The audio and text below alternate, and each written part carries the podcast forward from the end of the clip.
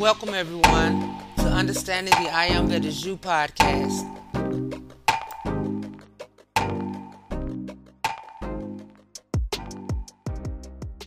Yay!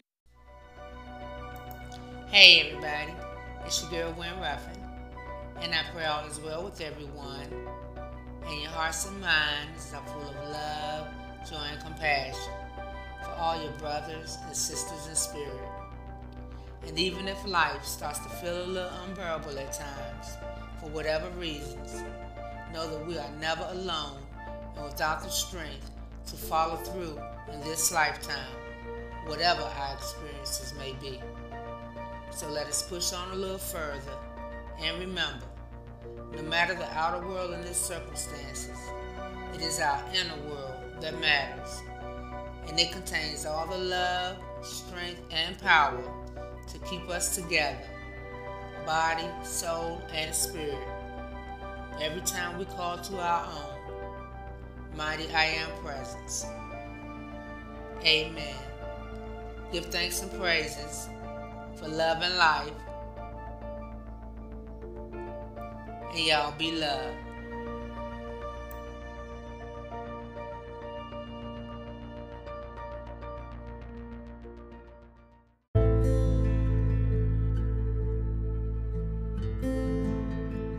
Jesus came to them and said, All authority in heaven and on earth has been given to me. Therefore, go and make disciples of all nations, baptizing them in the name of the Father and of the Son and of the Holy Spirit, and teaching them to obey everything I have commanded you. And surely I am with you always, to the very end of the age. Matthew 28 18 20. The Tao produced one. The one produced two, the two produced three, the three produced all things. Everything is permeated by the yin and the yang and vivified by the immaterial breath. The above quotation would be perfectly intelligible to any Chinese scholar without explanations. Indeed, it would be difficult to convince him that it had not been taken from his own writings. That which men hate is to be kithless, friendless, and considered unworthy, but princes and dukes thus style themselves.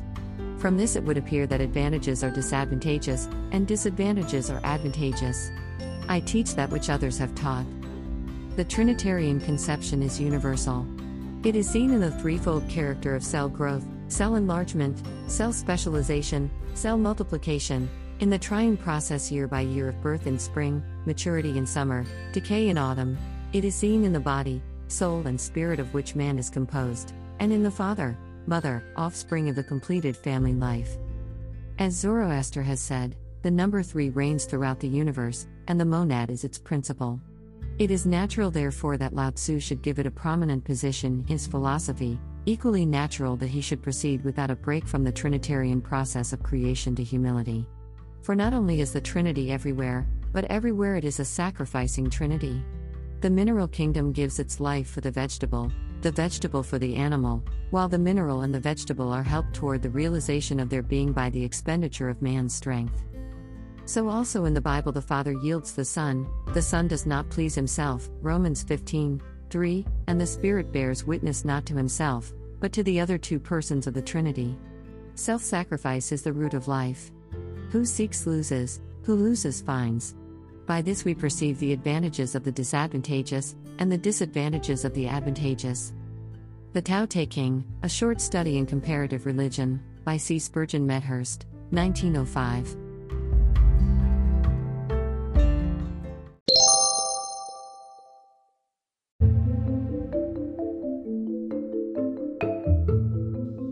Isis Unveiled, Volume 2, Chapter 1. Scarcely two, even the most learned Sanskrit philologists are agreed as to the true interpretation of Vedic words. Let one put forth an essay, a lecture, a treatise, a translation, a dictionary, and straightway all the others fall to quarreling with each other and with him as to his sins of omission and commission. Professor Whitney, greatest of American Orientalists, says that Professor Muller's notes on the Rig Veda Samhita are far from showing that sound and thoughtful judgment, that moderation and economy which are among the most precious qualities of an exegete. Professor Muller angrily retorts upon his critics that not only is the joy embittered which is the inherent reward of all bona fide work, but selfishness, malignity, aye, even untruthfulness, gain the upper hand, and the healthy growth of science is stunted. He differs in many cases from the explanations of Vedic words given by Professor Roth in his Sanskrit dictionary, and Professor Whitney shampoos both their heads by saying that there are, unquestionably, words and phrases as to which both alike will hereafter be set right. In volume 1 of his Chips, Professor Muller stigmatizes all the Vedas except the Rig, the Atharva Veda included, as theological twaddle, while Professor Whitney regards the latter as the most comprehensive and valuable of the four collections next after Rig. To return to the case of Jacques Professor Whitney brands him as a bungler and a humbug, and, as we remarked above, this is the very general verdict. But when the Bible dans l'Inde appeared, the Société Académique de Saint Quentin requested M. Textor de Ravisi, a learned Indianist, 10 years governor of Karaikal, India, to report upon its merits. He was an ardent Catholic and bitterly opposed Jacques conclusions where they discredited the Mosaic and Catholic revelations, but was forced to say, written with good faith, in an easy, vigorous, and passionate style, of an easy and varied argumentation, the work of M. Jacques is of absorbing interest, a learned work on known facts, and with familiar arguments. Enough. Let Jacques have the benefit of the doubt when such very imposing authorities are doing their best to show up each other as incompetents and literary journeymen. We quite agree with Professor Whitney that the truism, that, for European critics, it is far easier to pull to pieces than to build up, is nowhere truer than in matters affecting the archaeology and history of India. H. P. Blavatsky Babylonia happened to be situated on the way of the great stream of the earliest Hindu emigration, and the Babylonians were one of the first peoples benefited thereby. These Kaldi were the worshippers of the moon god, Deus Lunus, from which fact we may infer that the Akkadians, if such must be their name, belonged to the race of the kings of the moon, whom tradition shows as having reigned in Puya, now Allahabad. With them, the trinity of Deus Lunus was manifested in the three lunar phases, completing the quaternary with the fourth, and typifying the death of the moon god in its gradual waning and final disappearance. This death was allegorized by them, and attributed to the triumph of the genius of evil over the light giving deity, as the later nations allegorized the death of their sun gods, Osiris and Apollo, at the hands of Typhon and the great dragon Python, when the sun entered the winter solstice. Babel, Iraq, and Akkad are names of the sun. The Zoroastrian oracles are full and explicit upon the subject of the divine triad. A triad of deity shines forth throughout the whole world, of which a monad is the head, admits the Reverend Dr. Maurice. For from this triad, in the bosoms, are all things governed, says a Chaldean oracle. The Phos, pure, and Phlox, of Sanchuniathon, are light, fire, and flame, three manifestations of the Sun who is one. Bel Saturn, Jupiter Bel, and Bel or Belcham are the Chaldean trinity. The Babylonian Bel was regarded in the triune aspect of Beliton, Zeus Belus, the mediator, and Belcham who is Apollo Chamaeus. This was the triune aspect of the highest God, who is, according to Berossus, either El, the Hebrew, Bel, Beliton, Mithra, or Zervana, and has the name, the Father. The Brahma, Vishnu, and Shiva, corresponding to power, wisdom, and justice, which answer in their turn to spirit, matter, time, and the past, present, and future, can be found in the temple of Gurupuri. Thousands of dogmatic Brahmins worship these attributes of the Vedic deity, while the severe monks and nuns of Buddhistic Tibet recognize but the sacred trinity of the three cardinal virtues poverty, chastity, and obedience, professed by the Christians, practiced by the Buddhists, and some Hindus alone. The Persian triplicate deity also consists of three persons Ormazd, Mithra, and Ahriman. That is that principle, says Porphyry, which the author of the Chaldaic summary saith, they conceive there is one principle of all things, and declare that is one and good. The Chinese idol Sanpao consists of three equal in all respects, and the Peruvians suppose their Tanga Tanga to be one in three, and three in one, says Fabian. The Egyptians have their Emeft, Igtin, and and the triple god seated on the lotos can be seen in the St. Petersburg Museum, on a medal of the Northern Tartars. H. P. Blavatsky.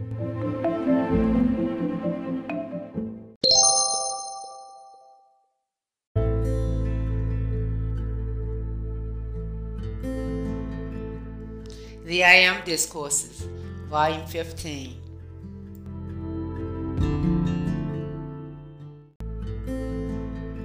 Beloved ones of my heart, in coming into the atmosphere of earth to bring you our life flame of victory, I hope you'll understand that whatever we draw into this world must of necessity be the sacred fire love of our life from the Ascended Master's octave. Therefore, we cannot bring into outer physical conditions anything but the sacred fire purity of our love that produces victory. So, when outer world conditions become discordant and chaotic, then as you call forth the all purifying Christ into all physical conditions of this world, follow always the acceptance and release of all the sacred fire love from Venus that compels victory into everything that is constructive in manifestation in this world, compels victory and the protection of that victory around all who are trying to hold to the light at this time, who are trying to be constructive, and who desire to be constructive. Now, as you do this, you make yourselves the open door to which we can pour through you, to those conditions that are constructive, the sacred fire love from our octave that will strengthen and protect everything that is constructive in every life stream, or things that are being created in this world. Try to realize that whenever you call forth our victory into this world, it is the release of the sacred fire of our life, our purity. So, as you call this into outer world conditions, automatically we must pour the same thing in and around you because you have called.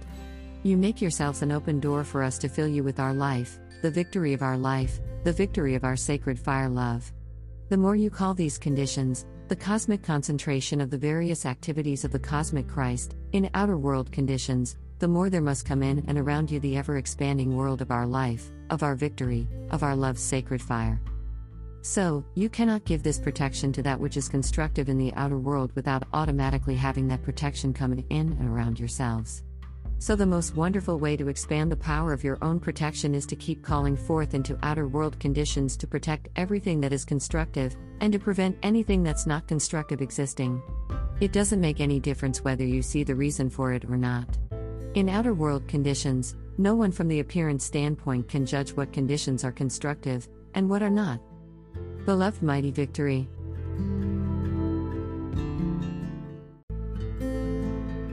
The appearance world does not tell you the truth, does not show you the energy that is gathered at the inner level, and does not reveal the light that is that which is constructive in every condition.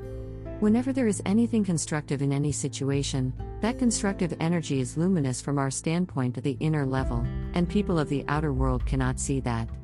That's why they do not judge correctly. When in handling situations of the outer world, they see only the appearance, and the appearance is changing so constantly that they cannot adequately approximate what is in a condition unless they were to see it from the inner standpoint, as we do.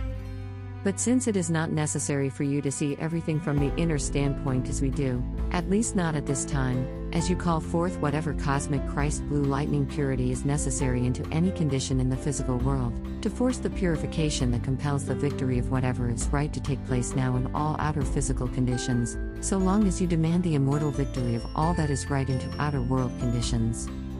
Then we can charge in and around you whatever we know is right for you, to make you the strength and the power and the victory of the light that enables you to go forward and accomplish miracles and victories without limit, because you have drawn this into outer world conditions, and it must of necessity give you some of itself.